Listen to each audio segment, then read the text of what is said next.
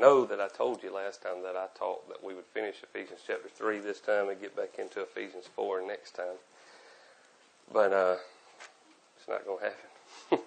It's not going to happen. And Kim's been telling me that my sermons are too long. She's jumped on Frankie's bandwagon, so I had to, I had to, I had to cut them, cut them back a little bit. But uh, for the sake of time, I'll only recap as needed when we go through the verses. I hope you've been paying attention. That's all I can say. I'm not going to do all the recap. But picking up where we left off, let's look at verses fourteen through twenty-one of the third chapter of the book of Ephesians. I'll read them and then we'll kind of go through them. Starting in verse fourteen, it says, "For this reason I bow my knees before the Father, from whom every family in heaven and on earth is named. I pray that he may grant you, according to the riches of his glory, to be strengthened with power through his Spirit in the inner man, and that the Messiah may dwell in your hearts through faith. I pray that you, being rooted and firmly established in love, may be able to comprehend with all the saints what is the length and width, height and depth of Yahweh's love, and to know the Messiah's love that surpasses knowledge, so you may be filled with all the fullness of the Almighty. Now to him who is able to do above and beyond all that we ask or think, according to the power that works in you, to him be the glory in the church and in Christ Yeshua, to all generations, forever and ever. Amen." Now the subheading in my Bible for this particular section of Scripture says, "Prayer for Spiritual Power." And basically that's exactly what it is. Paul's prayer for spiritual inner strength and power. So we'll take these verses, verse by verse as usual, starting with verse fourteen. I'll read it again and then we'll kind of break this down. It says, "For this reason I bow my knees before the Father." Now, the last few times I taught, we were in the first thirteen verses of chapter three, and when we started it, I told you that Paul starts this chapter with verse one, but he stops at the end of verse one, and he kind of goes off on a rabbit trail. He starts another explanation of who he is. He gives a laid-out explanation for his ministry, of how he was chosen, and the grace that was given to him. He talks about how he's a servant of the gospel and how the ministry that he was given has been a mystery kept for kept as a secret for a long, long time up until a time, and that's the time of the apostles and the prophets. Paul includes all kinds of valuable information in this um, small section of detail that he gives, but he, he's still trying to get a very important get to a very important part of this letter. Remember verse one, Paul says, "For this reason, I, Paul, the prisoner of Christ Yeshua, on behalf of you Gentiles," and then he stops. He stops and he goes into this detailed exhibition of his ministry and the reason for it. Well, what Paul was about to do was pray. But like I said before, it seems as if he just wasn't quite through explaining himself. And so he starts again. Well, twelve verses later, he gets done with all that and he starts again. Except this time he's going to finish it. He's going to pray for the saints. See, it's not just enough to tell somebody their position in Christ and to tell them how their position came about. You also must pray that they understand that position, who they are, what their resources are, how they're to utilize those resources, so forth and so on. So Paul prays here in verses fourteen and fifteen. He says, "For this reason I bow my knees before the Father, from whom every family in heaven and on earth is named." What does that mean? What does it mean that every family in heaven and on earth is named? Well, once again, this is a widely debated subject, so I'll give you a couple theological positions on the verse. One position is this: the name given is not a personal name given to individuals, but it, that it's the recognition of the one who is behind it. Like this, for example, Yahweh's our king, right? He's our Father, and for that reason, we are all Yahweh's sons. We are all named along with the rest of the sons of Yahweh, the angels, other saints, his only begotten Son, all the patriarchs, prophets, apostles, and the disciples of old. We carry the family name of Yahweh because we're Yahweh's sons. This concept would go along with Ephesians chapter two and verse nineteen. "So then you are no longer foreigners and strangers, but fellow citizens with the saints and the members of Yahweh's household." We would be not only fellow citizens, but also children of Yahweh, and by that we possess the mighty name of Yahweh. That's not to say that we're all named Yahweh. That's not what I'm saying at all. But that we are all part of his family. We carry that family name. And also notice that this verse doesn't say families, plural. but family singular, including everything on earth and in heaven. Which leads me to another point. When it says every family in heaven and on earth is named, I still hold the position that the heavens and the earth in view here are in reference to the Gentiles and the Judahites. Remember the last few times that I've taught, I've been explaining that the word heavenly equates to the Judahites and the word earthly is equal to the Gentiles. So the Judahites being heavenly and the Gentiles being earthly. In other words, Paul is saying, I bow before the Father, from whom every family of heavenly Judahites and earthly Gentiles is named. All people on earth. Paul prays for both parties here before the Father who created them all. Everybody's Yahweh's Son. I believe this lines up with chapter two and verse seventeen through nineteen.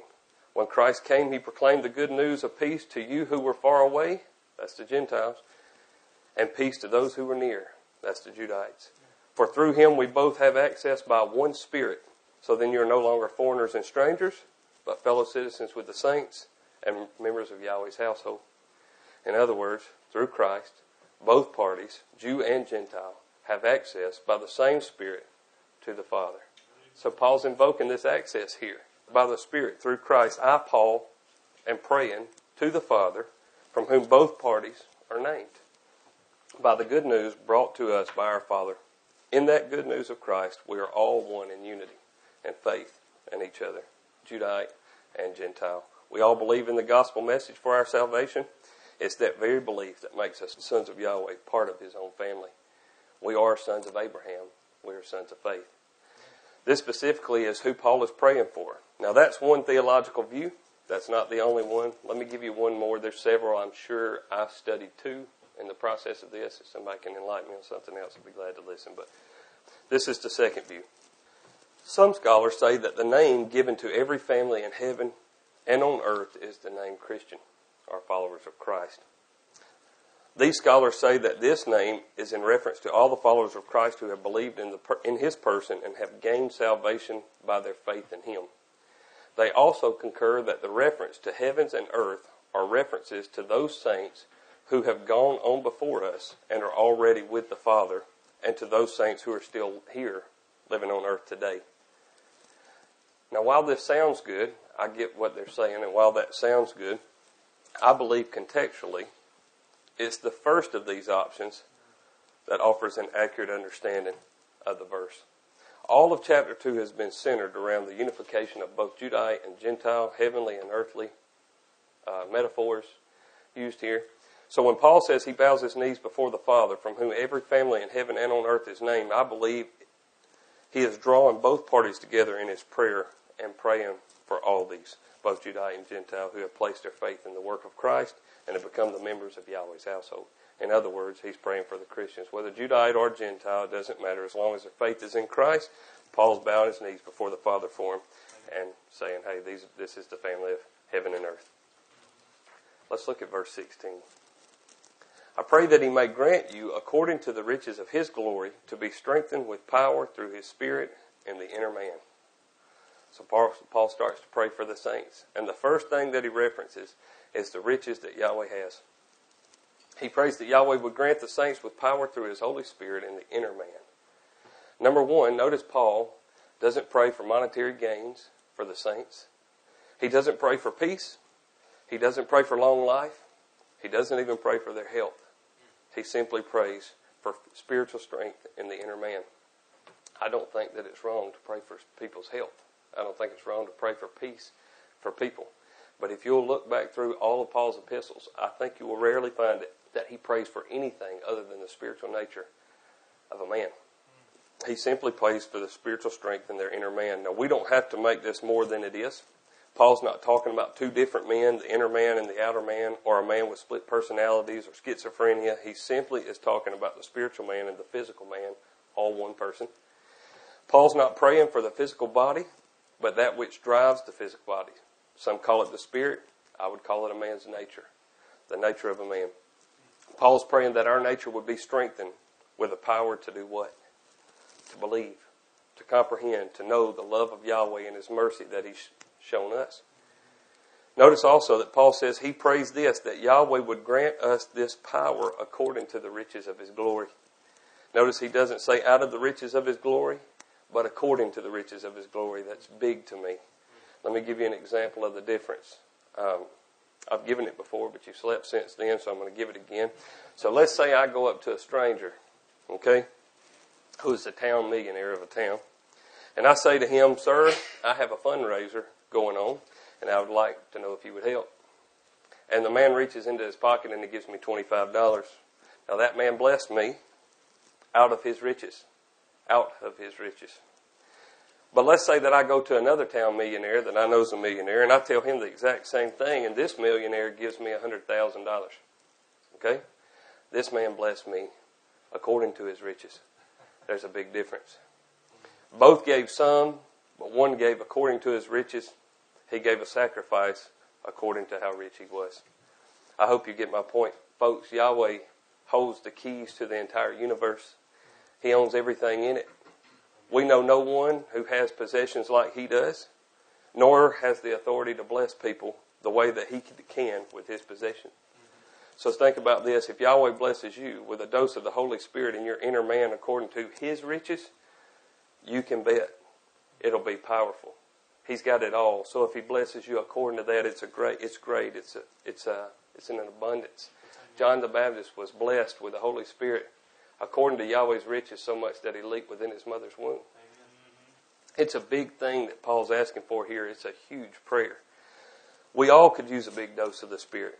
I said on the Sabbath last time when I spoke up here taking testimonies that I'm praying for Yahweh to just engulf me with the Holy Spirit. And the reason is, is because if he doesn't, I can't have it. If he doesn't give it, I don't, I don't get it.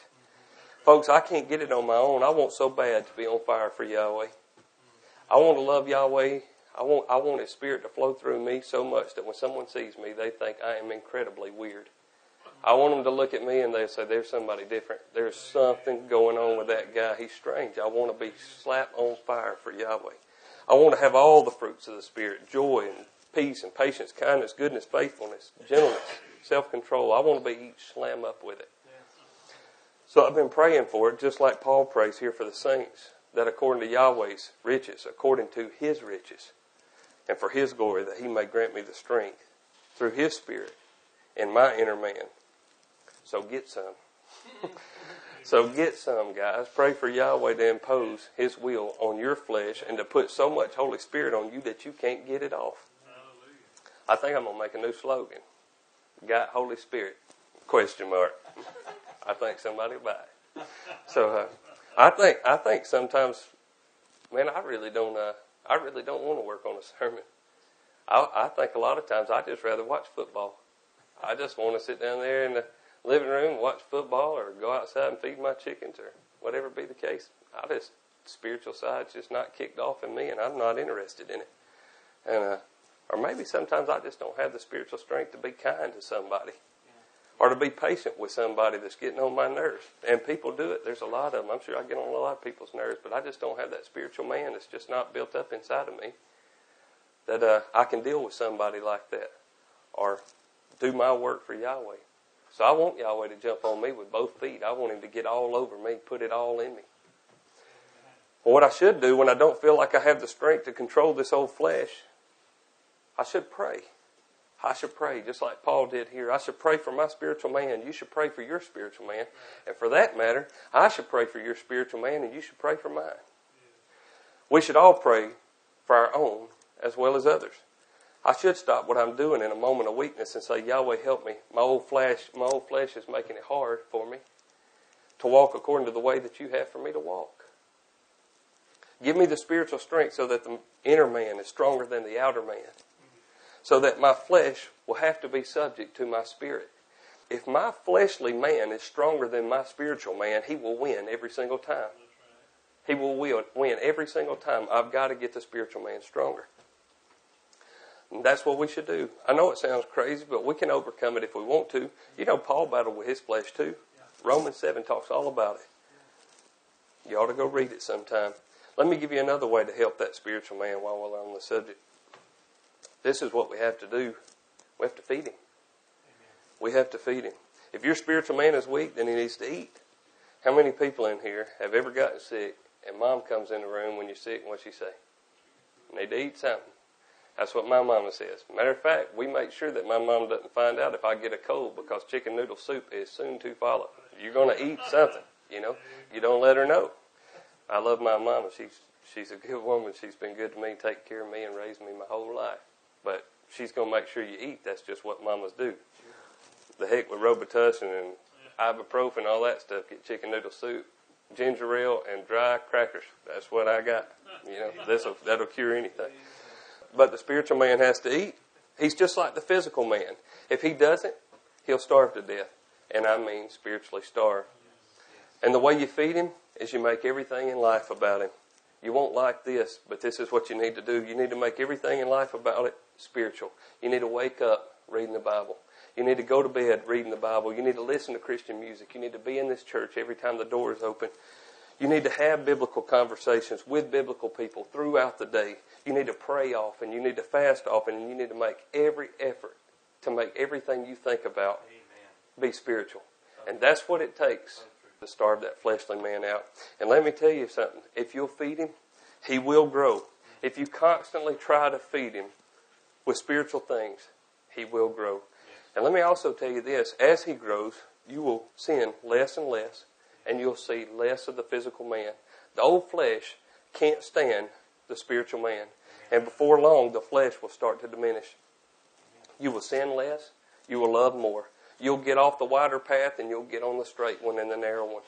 Never to be perfect. That's not what I'm saying. There was only one that was perfect. But in striving to be more like him and in feeding the spiritual things, you will grow and become stronger through the Holy Spirit.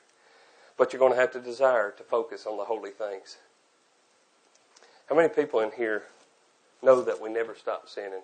I've heard it say that a man can become perfect, but I don't believe that. A man, he's born with sinful flesh, and no matter how hard you try, you're going to stumble. I don't believe that anybody ever stops sinning, whether or not they can or not.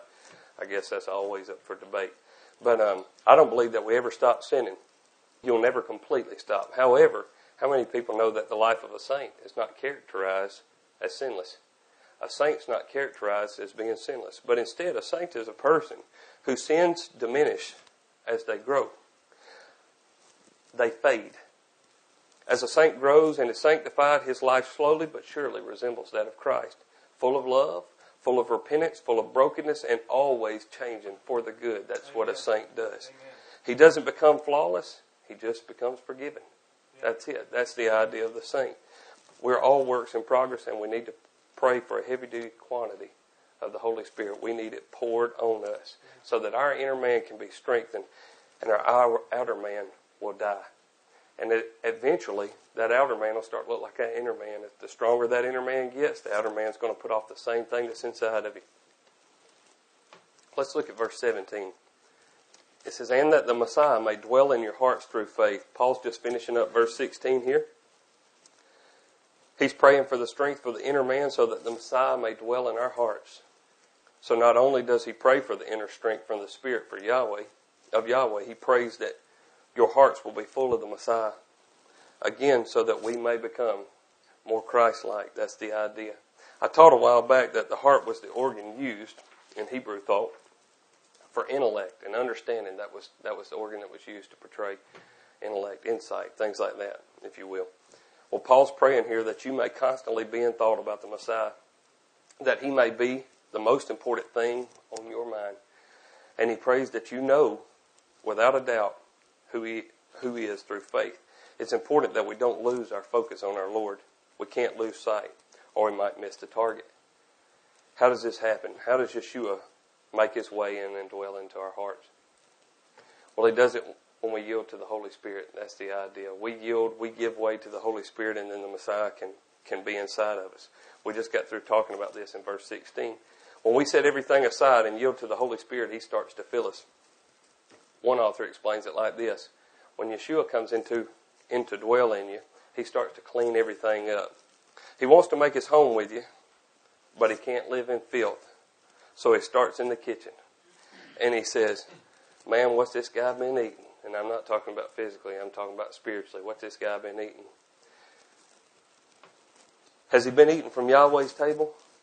And the answer is probably no. So he starts there and he starts to get rid of all the filth. And he fills the kitchen with good food. And then he goes into the living room where the fellowshipping takes place, and he says, who has this guy been conversing with, and what kind of topics have been being discussed? Then he starts to clean that out. He gets rid of all the old friends and the carnality in the living room, and he replaces it with new friends and spiritual discussions. And then he goes on to the closet, and nobody wants him to go to the closet. Stay out of the closet. You go anywhere else in this house, but just don't get in that closet. It's going to embarrass me. But that's the part of the house that has to be cleaned too. So he goes in there and he finds all the skeletons, all the stuff that's been tucked away that we only get out when no one's around. The stuff we don't want anybody to see. And he just pulls the dump trailer up in front of the house at this point, and he just starts chunking stuff because we got so many skeletons and all that kind of stuff, and just bad stuff in our closet and uh, stuff that we've hidden. And he starts to fill it back up with holy things like Bibles and prayer mats and spiritual discussion and study and holy things of that nature. Then last but certainly not least, he goes down to the basement and he checks out the workshop, and he looks around in there and he examines the tools that you have to work with. And we all have these. We all have tools. We have gifts that Yahweh's given us. But do we use them? That would be the question. So he cleans those tools up and he greases them and he oils them and he gets them back into working condition so that we can use the gifts that we've been blessed with spiritually. And all this to make us spiritually susceptible for the indwelling of Christ. Again, that's just something I read, but I thought it was a good analogy. Folks, Yeshua can't dwell in a filthy place. Neither can the Holy Spirit. Do you recall how perfect the tabernacle had to be for Yahweh to dwell in it? Do you remember how holy the priests had to be even to enter it? Well, why would we think it needs to be any different for Yeshua to live in our own persons? It wouldn't be. And one might say this, how do we even know he's in there? Well, I guess we'll just have to know by faith. Because that's what Paul says. He dwells in our hearts by faith. Now, the evidence of Yeshua living in you will result in changes in your character. That's what will take place. But we ultimately know it. By faith, we believe that he lives within us. I know that Yeshua lives in me by faith, but the purification of my life is a strong indicator of him being there. As I start to grow, as I start to become sanctified, that's an indication that I've got something holy living within me, something dwelling inside of me. I try my best to keep his words and I obey his commandments, but I don't do it right every time. I'm not perfect. I don't get it right every time. John chapter four and verse twenty-three says this. It says, if anyone loves me, he will keep my words. My Father will love him, and we will come in him and make our home with him. So that's the criteria, folks. Yield to the Holy Spirit. Let him clean up the vessel that you are so that you might be clean enough for our Lord to dwell inside of you. And the result of a clean house with a glorified Savior living within it will be a sanctified human being who walks like Yeshua walked and talks like Yeshua talks. Now that leads me to my next and final point today. I know I said I was going to finish this chapter today, but I just can't. And I don't want to do it in injustice, so we'll pick it back up next time I teach. But for now, let's look at the remainder of verses seventeen and then verse eighteen. It says, I pray that you, being rooted and firmly established in love, may be able to comprehend with all the saints what is the length and width, height and depth of Yahweh's love. So here's the next step, folks. Paul prays that you'd be rooted and grounded in love so that you could comprehend the magnitude of his love, of Yahweh's love. We've talked about the first two steps. First is the yielding of, to the Holy Spirit of Yahweh so that through his, through his power we may be strengthened in our inner man. Second was the indwelling of Christ in our home, if you will. And now Paul prays that we would be firmly established in love. This is the final step to completing the saint. See, a strong inner man leads to the Christ living at your home, which then leads you to be grounded in love. The first two steps have to take place first. Then the result of those two is that Christ now has unrestricted access to your heart. See, when Yeshua is able to come in and dwell in your life, he will start to, start to permeate the place. Just kind of takes over. And as that happens, you'll start to grow and show forth his character, not your character, not your outer self, but you'll start to, you'll start to show his character. And his character is love. That's exactly what it is. Christ is love. When his very presence enters your life, you will have no choice but to act like him. Have you ever heard the saying, you are the company you keep? Yes. Heard that? Well, it's true. If Christ lives within you, you'll act like him. If the old devil lives within you, you'll act like him. That's right. Well, that's exactly what happens. When Christ moves in, everything else moves out. And you become a vessel that He works through. You'll start to portray His very nature in brothers and sisters, His nature, His love. See, once we experience once we experience love, then we're able to comprehend it. Love's not something that you can that can be explained, it's something that has to be experienced. Love's not an emotion, even though we call it such in the world that we live in today. Rather, love is an attitude of selflessness, an attitude of unselfish sacrifice, and an attitude of service. That's what love is. It's not an emotion. Love is a service. Love is never described as an emotion in the Bible. The fruit of the Spirit begins in Galatians chapter five and verse twenty-two with love. But the rest of the verbs that follow love in that verse are attributes of love. That's right. They are what results from the first fruit of the Spirit, which is love. That's right. Love is an act. In John chapter three and verse sixteen, it doesn't say God so loved the world that He showed a lot of emotion. It doesn't say that. It says God so loved, so loved the world that He gave His only begotten Son. It was an act of selflessness. It was an act of love. In John chapter fifteen and verse thirteen, no one has greater love than this, than someone would show great emotion to his friend. No, that's not what it says. That's not what it says. No one has greater love than this, that he would lay down his life for his friends. That's what it says. Laying down his life for his friend, that's an act of love. That's an act of charity. That's an act of service. We could actually replace both of the words here in verses seventeen and eighteen with service and sacrifice, and it would be so much more meaningful. Let me read it to you this way. Pray that you, being rooted and firmly established in service, may be able to comprehend with all the saints what is the length and width, height and depth of Yahweh's sacrifice. See, folks, we can't comprehend Yahweh's sacrifice until we understand love. Yahweh's love is greater than ours, but if we can start to practice selflessness towards one another, then we'll start to see the magnitude of Yahweh's selflessness towards us, the magnitude of His love. I assure you, it was a great sacrifice for Yahweh to slay His only begotten Son. It was a big deal. It wasn't a joke to Him. It was a perfect Son, and He slayed Him for a bunch of wretches like we, like us. That's truly love. I think it bears repeating. Let me read it one more time that way. I pray that you, being rooted and firmly established in service, may be able to comprehend the length and width and height and depth of Yahweh's sacrifice. True love is service to others. And when we have that, then we can fathom the magnitude of Yahweh's service to us. So I think that's very powerful. His service was his, was a sacrifice of His one and only Son. We, in order to get that, we've got to we've got to know what love is. He's got to dwell within us. Our inner man's got to be changed. The Holy Spirit's got to come in. So to somewhat wrap this up, let me go over these three keys to Paul's prayer again. First, let's yield to the Holy Spirit. Let Him change our inner man so that He may direct the outer man. That's number one. Second, Christ must be welcome in our home to purify it and clean it out so that He's comfortable being there. Nobody wants to live where they're not comfortable. Nobody wants to live where they're not wanted. Nobody wants to live where they're not talked to every day.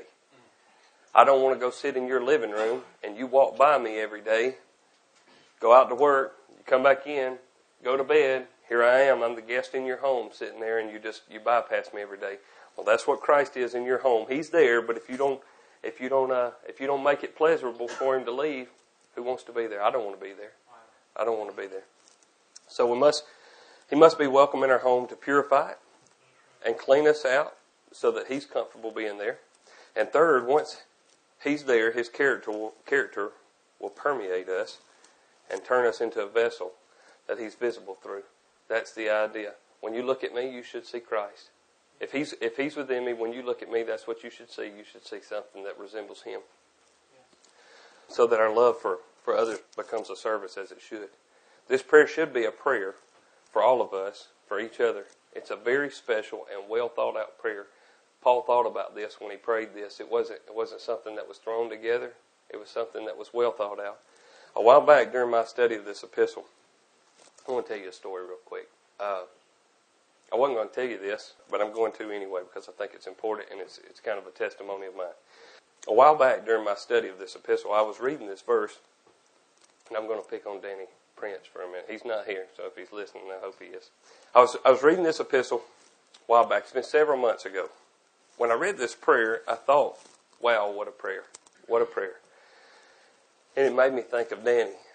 Not because I really understood love or the meaning behind behind love, I guess, but because I associated love with kindness and gentleness and things of that nature. And also, I'd gotten to a point where I was tired of doctrinal disputes and trying to determine who knows more about doctrine than the next fellow. I just got sick of it. So I sent this verse to Danny, and I told him this was my prayer for him. I sent it to him in a text message. I prayed that he, being rooted and firmly established in love, may be able to comprehend with all the saints what is the length and width and height and depth of Yahweh's love, and to know the Messiah's love that that surpasses knowledge, so he may be filled with all the fullness of Yahweh. I sent this prayer because it was also a prayer for me. It was a prayer that I wanted to take place in my life. And I also sent it to kind of send a signal that knowledge was not nearly as great as the love that surpasses knowledge. Knowledge is great, but it's not as great as the love that surpasses it. And it was kind of an effort to say that the love is far more important than any doctrinal issue that may ever arise, seeing that love is far greater. So this was the reason I sent it to him. Well, I didn't really understand what love meant when I sent him this text. I didn't really understand love as a sacrifice or a service like I just explained to y'all, but rather I still probably thought of it as just an emotion. However, over the course of the next few months, Danny would call me and he would talk about scriptural things. And it seems to me that the only thing Danny ever wanted to talk about was how we're supposed to sacrifice ourselves and be servants to other people. It's been on his plate for the last three or four months. And every time he talks, that's what he talks about, how we're supposed to be servants to somebody else. And that's what the angels did. And this, that, the other. They were servants for, for people. They were mediators, things like that. Well, folks, that's exactly what I prayed for. I prayed that he would understand that, that we would understand that. And I think he got it. I just didn't know that that's what I was praying for until I studied this passage for the last couple of weeks. But that's what this verse teaches, that we may be rooted and grounded in service or sacrifice to others, so that we may understand Yahweh's sacrifice for us. So for that, I'm thankful. Yahweh answered a prayer for me that I really didn't even know that I was asking. Now, I tell you that, not to, not to pick on Danny or point out Danny by any means, but it's just something that I've noticed in him over the last few months. I just thought it was, thought it was pretty neat. He's been concentrating on the love of his brother, but his love is his service, and that's exactly what love is supposed to be. It's amazing how Yahweh shows us things through other people, and I'm thankful for it. So as we close out today, let this be a prayer of ours for ourselves and for others. We need to pray for the saints, just like Paul did. Pray that Yahweh send his Spirit upon the souls of man, so that they may be directed by that Spirit. Pray that Yahweh and Yeshua make a home in the saint, and that they permeate there, every being, and consume that saint, so that we may fully understand love for one another and love for Yahweh. And may Yahweh receive all the glory through it, according to his riches. Yahweh, Father, we thank you for this day. We thank you for this day. I thank you for your love and your kindness and your goodness. Yahweh, I pray that you'll just uh, open our minds, open our hearts. Father, I pray that you'll infiltrate our hearts with your Spirit. Father, I pray that we'll let your Son in, and that you'll just force your way upon us, Father. Just take over in our own lives and, and uh, make us a dwelling place for you and your Son. Father, I just, um, we love you today. We, we're so thankful for you. I'm thankful for the sacrifice. I'm thankful for the understanding that you've given me on this. Father, I pray that I, I've done it justice by teaching it tonight, and, and I just pray that you're glorified. Father, we lift you up today. Lift you up today. Give you all the honor, all the glory. We ask, ask all this in your Holy Son's name.